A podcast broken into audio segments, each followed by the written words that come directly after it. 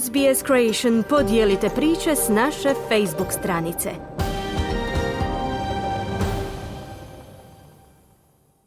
Nije najbolje, ali nije ni loše. Tako su prošli hrvatski vaterpolisti i hrvatski rukometaši sudionici europskih prvenstava. Vaterpolisti su srebreni, a rukometaši su se plasirali u drugi krug natjecanja, javlja Željko Kovačević.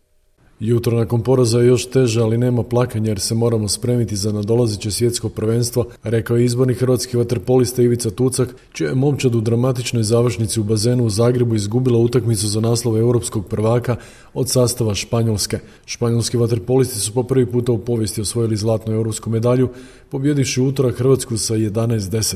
Hrvatska je u zadnju četvrtinu ušla s vodstvom 10-8, ali nakon toga momčad Ivice Tucka nije dala ni jedan gol. Zbog jutra nakon poraza mrzim biti trener, rekao je Tucak, istaknuši kako osim zlata žali i za izravnim plasmanom na olimpijske igre u Pariz. Potrošeni smo već 22. siječnja u večernim satima se okupljamo, imamo 4 ili 5 dana za odmoriti se i pregrupirati za svjetsko prvenstvo u Dohi, rekao je Tucak izrazivši žaljenje na neke sudačke odluke. Ne znam da li ste svjesni da smo u zadnjoj četvrtini imali tri dosuđena kontrafaula. Jedino isključenje koje smo dobili u zadnjoj četvrtini dobili pri kraju utakmice, kad su bili gotovo bezidejni oni nisu zapucali na gol u zadnjoj četvrtini, su dobili isključenje najobičnijem faulu u Waterpolu kakvih ima 300.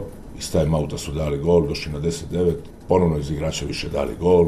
I ova majstorija Granadosa, ja sam rekao odmah poslije utakmice, to je nešto što će se rijetko vidjeti u sportu u Waterpolu, nažalost vidjelo se na našu štetu i pokušali smo, zvali smo time out, reagirali na način na koji smo reagirali i za tim treba biti žao, sportski žao. Sebi da li što zamjeram, zamjeram da nisam uzeo zlato, bolit će me ovaj poraz vjerojatno cijelog života i u ovom drugom dijelu ne, odgovorno tvrdim ne. Hrvatska će prvu utakmicu drugog kruga Europskog rukometnog prvenstva u velenoj kelskoj Loch Ness areni, koja može primiti oko 20.000 gledatelja, odigrati 18. siječnja s reprezentacijom Francuske. Dva dana poslije hrvatski rukometaši će igrati s Mađarima, u ponedjeljak 22. siječnja suparnik će im biti Island, a u srijedu 24. siječnja drugi krug zaključit će utakmicom s reprezentacijom Njemačke. Dvije najbolje momčadi iz obje skupine drugog kruga plasirat će se u polufinale. U skupini dva drugog kruga su Danska, Švedska, Slovenija, Nizozemska, Norveška i Portugal.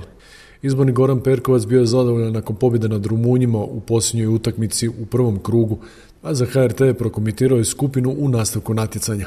Glavni cilj je ostvaren, čestitam momcima na, na dobrom angažmanu, malo smo u početku ovaj, e, malo imali straha da se ne bi slučajno nešto desilo, ali kasnije kad je to krenulo svojim tokom bilo je izvanredno. E, ovi igrači na koje inače nismo puno računali u prijašnjim utakmicama iznali su teret i pokazalo se da ima još tu potencijala u toj ekipi, ja sam presretan.